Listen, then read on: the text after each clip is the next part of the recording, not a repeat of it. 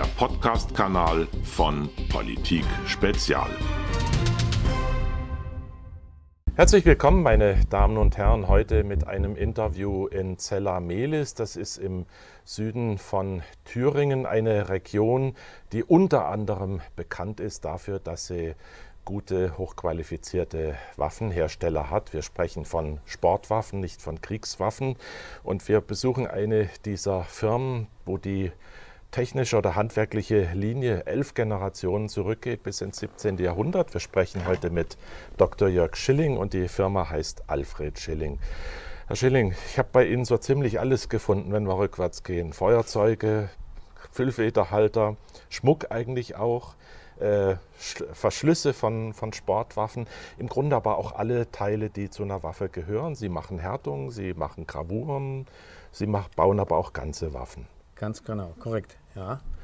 Wie groß also, ist das Unternehmen? Also ich habe hier drei Mitarbeiter und äh, die Firma habe ich gegründet 1998 schon, als äh, praktisch mein Großvater vor 100 Jahren die Firma erstmalig gegründet hat, habe ich eine Neugründung dann nach 100 Jahren zufällig im gleichen Jahr vollziehen können und äh, bin eigentlich stolz darauf, dass ich in der mittlerweile vierten Generation auch den Namen meines Großvaters in der Firma auch führen darf.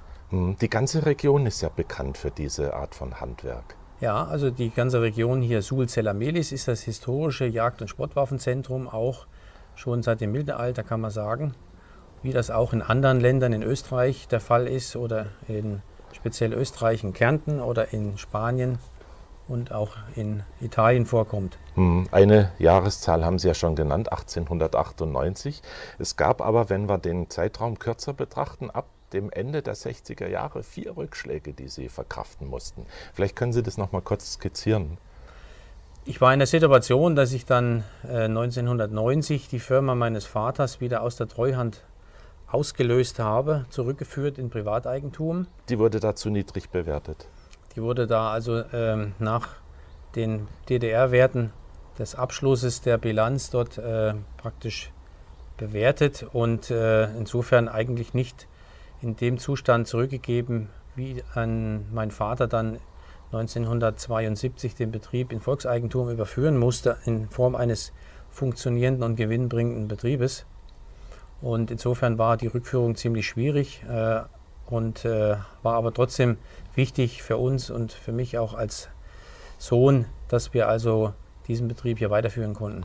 Eine Enteignung müssten Sie überleben in den 60er Jahren, ja, DDR? Und zwar äh, wurde der Betrieb 1968 teilenteignet durch eine Teilverstaatlichung und dann 1972 komplett Volkseigentum. Mhm. Und derzeit durchleben Sie etwas, was man durchaus auch als Enteignung sehen kann, die Russland-Sanktionen, die wir jetzt seit 2014 haben, seit fünf Jahren.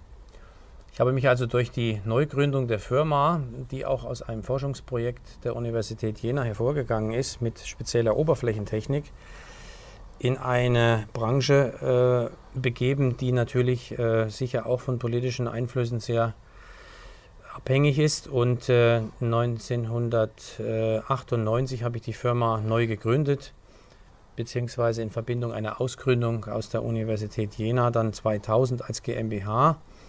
Und natürlich war es so, ich habe mir erst über viele Jahre den Markt erarbeiten müssen mit Teilnahme an internationalen Messen mit persönlichen Kontakten und Auftritten auch auf Messen, insbesondere auch im Ausland, unter anderem auch in Moskau.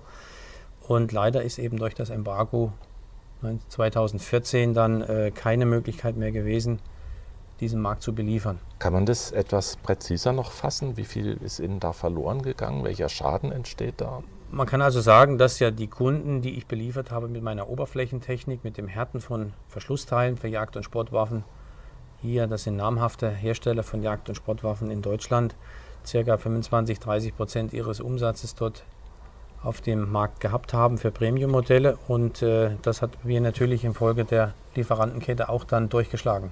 Ja, wenn man ihre Lieferanten oder ihre Kunden anguckt, muss ich sagen, die sind ja in weiten Teilen Europas bis nach Russland, haben Sie ja schon gesagt. Ist das Who is Who eigentlich. Das heißt, durch die Lieferkette werden die Probleme bis zu Ihnen übersetzt. Äh, Gibt es denn Möglichkeiten, etwas zu machen? Kennen Sie jemanden, der Ausnahmegenehmigungen bekommen hat? Was machen Firmen wie Ihre, um da zu bestehen? Ja, die einzige Möglichkeit ist natürlich, sich äh, neue Kunden zu suchen. Insofern habe ich jetzt auch den Weg bestritten, bin mal in der Automobilbranche mit dieser Oberflächentechnik äh, unterwegs gewesen, habe erste Muster gemacht, habe auch äh, für hochwertige Schreibutensilien äh, dieses Verfahren versucht anzuwenden, was mir auch geglückt ist. Aber es ist natürlich schwierig, im Premium-Segment von jetzt auf gleich in kurzer Zeit hier neue Märkte aufzubauen.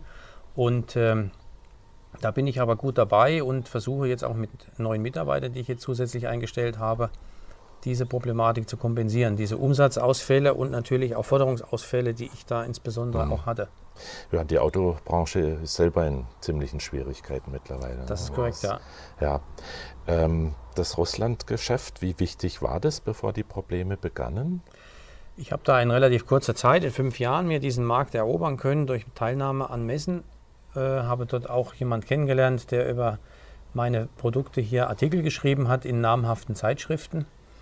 Zum Beispiel auch Hortnik, das heißt Jäger auf Russisch, oder auch Master Rougion, das ist der äh, Jagdwaffenmeister. Und äh, habe also eine sehr gute Marktvorbereitung, Marktzugang bekommen durch diese Artikel auch, aber bin leider bis dato heute nicht in der Lage, hier diesen Markt zu nutzen, der mich natürlich auch einiges an Kosten und Zeit und Energie gefordert hat. Ja, Mussten Sie Entlassungen machen deswegen? Ich musste also dann 2015 Mitarbeiter entlassen, die ich jetzt glücklicherweise dann wieder einstellen konnte. Ein halbes Jahr später. Ja. Wenn man die Zeitungen liest bei uns im Land, in Deutschland, hat man den Eindruck, die Politik ist, was Russland angeht, strikter, unerbittlicher. Die Wirtschaft kann teilweise wenigstens noch was machen. Das sind aber wahrscheinlich überwiegend große Firmen, die lange etablierte Kontakte haben und auch ihre eigenen Wege kennen, nämlich an. Mittelständler tut sich da wieder schwerer. Ja, wir haben zwar äh, Informationsunterstützung bekommen hier von der Thüringer Landesentwicklungsgesellschaft unmittelbar nach dem Embargo, wie man sich verhalten soll, was man äh, exportieren darf, weil das ja über die äh, BAFA, über das Bundesamt für Ausfuhr laufen muss in Eschborn, muss ja genehmigt werden. Ähm, es kommt natürlich auf das Produkt drauf an, ob das Embargo äh, belastet ist. In dem Fall mit Jagdwaffen ja. Und äh, ja, wie gesagt, es ist schwierig natürlich da in kurzer Zeit äh, neue Märkte, neue Kunden zu gewinnen. Hm. Und äh, deswegen bin ich eben auch andere Wege gegangen. Sie sind da mit den Problemen, die die Russland-Sanktionen für Ihr Unternehmen verursachen, nicht allein. Es gibt hier wie viele ähnliche Hersteller? Circa Circa 300 Firmen sind hier in Thüringen betroffen, was ich so auch aus der Presse entnommen habe. Und ähm, ich habe auch äh, die Gelegenheit genutzt, da nach der unmittelbaren äh, Embargo-Situation auch mit unserer lokalen Presse einen Artikel zu schalten äh, mit zwei, drei anderen betroffenen Firmen. Und ähm, hat aber leider jetzt keinen äh, Effekt gehabt, dass sich jetzt dadurch was geändert hat. Mhm. Man ist jetzt am überlegen, ob man vielleicht die Jagdwaffen aus dieser Embargo-Liste mit herausnimmt. Herausnimmt. Ich habe am Tag, bevor wir dieses Gespräch aufgezeichnet haben, die Oberlausitz besucht. Wir waren bis auf fünf Kilometer an der polnischen Grenze und dort hat man uns erzählt, dass die Russland-Sanktionen weit über ihre Branche hinaus ein ziemliches Problem für die ganze Region sind. Haben Sie da keine politische Lobby, die Ihnen versucht zu helfen? Na, ich hatte versucht, ähm, eine Petition vielleicht äh, über den Landtag zu starten das ist mir leider nicht geglückt, äh, da was zu bewegen. Und ich sage mal, das muss natürlich dann vielleicht von höherer Ebene ähm, was eingeleitet werden, um diese Branche hier vielleicht ein bisschen wieder in äh, die Richtung zu bringen, dass wir da exportieren dürfen. Mhm. Wir haben jetzt bald drei wichtige Landtagswahlen im Herbst. Da sind doch die Parteien eigentlich hellhörig. Konnten Sie nicht eine von denen für Ihr Anliegen gewinnen? Bis jetzt noch nicht, aber ich hoffe vielleicht, dass man äh, da offene Ohren findet und ähm, uns da eine gewisse Unterstützung gibt. Mhm. Wie waren denn auf russischer Seite die Reaktionen? Haben die versucht, teilweise in Brücken zu bauen, dass man das über dritte Märkte abwickelt? Ja, man ist da sicher viel auf Unverständnis, zumindest was meine Kunden betrifft oder meine potenziellen Kunden, die ich dort versucht habe aufzubauen. Ähm, aber äh, die konnten mir in der Form ja auch nicht helfen. Hm. Neue Produkte, Sie haben ja hier einiges hingelegt. Äh, Fahrradteile haben bei Ihnen mal waren im Portfolio, worden, ja. ja dann äh, Feuerzeuge.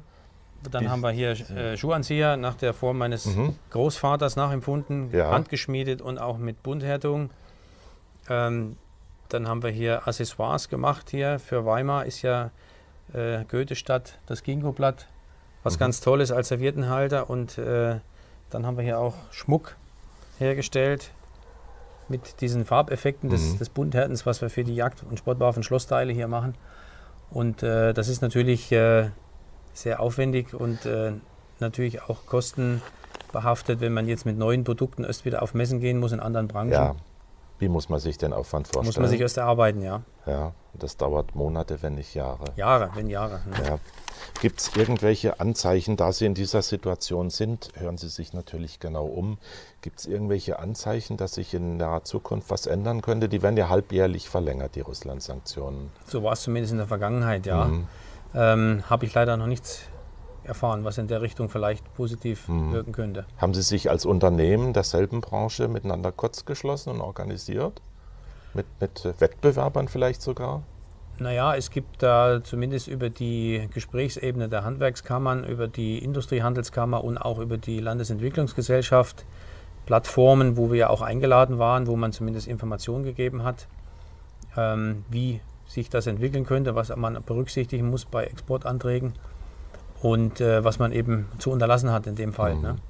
Der Schaden, der in so einer Firma wie Ihrer durch politische Entscheidungen angerichtet wird, der betrifft ja nicht nur die Firma, der geht ja bis hinein, ich weiß nicht, in Steuern, die nicht mehr gezahlt werden, Einkommen, das nicht mehr stattfindet und so weiter und so fort. Kann man das irgendwie bemessen? Haben Sie da ein Beispiel? Kann überträgt man sich ja auch auf die ganze Kommune im Grunde. Ja, aber das kann man ja schwierig, wenn ich jetzt meinen speziellen Fall sehe, in Zahlen festhalten. Es ist ja vor allem auch eine Image-Schädigung. Ich muss ja das Mhm. Vertrauen der Kunden, muss ich ja irgendwo versuchen zu halten. Ja. Und ähm, ich muss natürlich auch äh, versuchen, in dieser ziemlich schwierigen Situation, in einem Bereich eines kleinen Handwerksbetriebes, ähm, allen Kosten gerecht zu werden, die ja nach wie vor weiterlaufen. Mhm. Wenn ich jetzt noch einmal zum Abschluss aktuell werden darf, wir haben die Wahlen angesprochen. Haben Sie den Eindruck, dass die Parteien wirklich hellhöriger jetzt werden im Augenblick wegen der Wahl? Jetzt vor der Wahl in Sachsen, Brandenburg, Thüringen? Ich denke schon, dass man das bei der einen oder anderen Partei auch als äh, Wahlziel mit äh, verwenden will, ob man die Embargo-Politik dann vielleicht etwas äh, in die Richtung bringt, das abzuschwächen oder Mhm. Gewisse Produkte vielleicht dann äh, mal zu überdenken, ob das notwendig ist. Es gab ja so einzelne Meinungsäußerungen wie von Gabriel, glaube ich, von der SPD, der da mal gesagt hat vor ein paar Wochen, wir müssen da was machen an den Russland-Sanktionen. Und es gibt auch drei, vier andere, an die ich mich jetzt nicht konkret erinnere. Aber auf der Ebene darunter tut sich praktisch im Augenblick nichts. Da habe ich leider keine Informationen. Hm. Aber ich denke ja schon, dass es wichtig wäre, auch im Interesse der steuern zahlenden Unternehmen, dass man hier den Markt in einer gewissen Weise dann nochmal äh, Mhm. überdenkt, was für Produkte wirklich notwendig sind, um das Embargo aufrechtzuerhalten, um diesen politischen Druck zu erzeugen, äh, der ja, ja mehr oder weniger sicher auch gerechtfertigt ist. Hm. Und das muss man halt äh, differenzieren.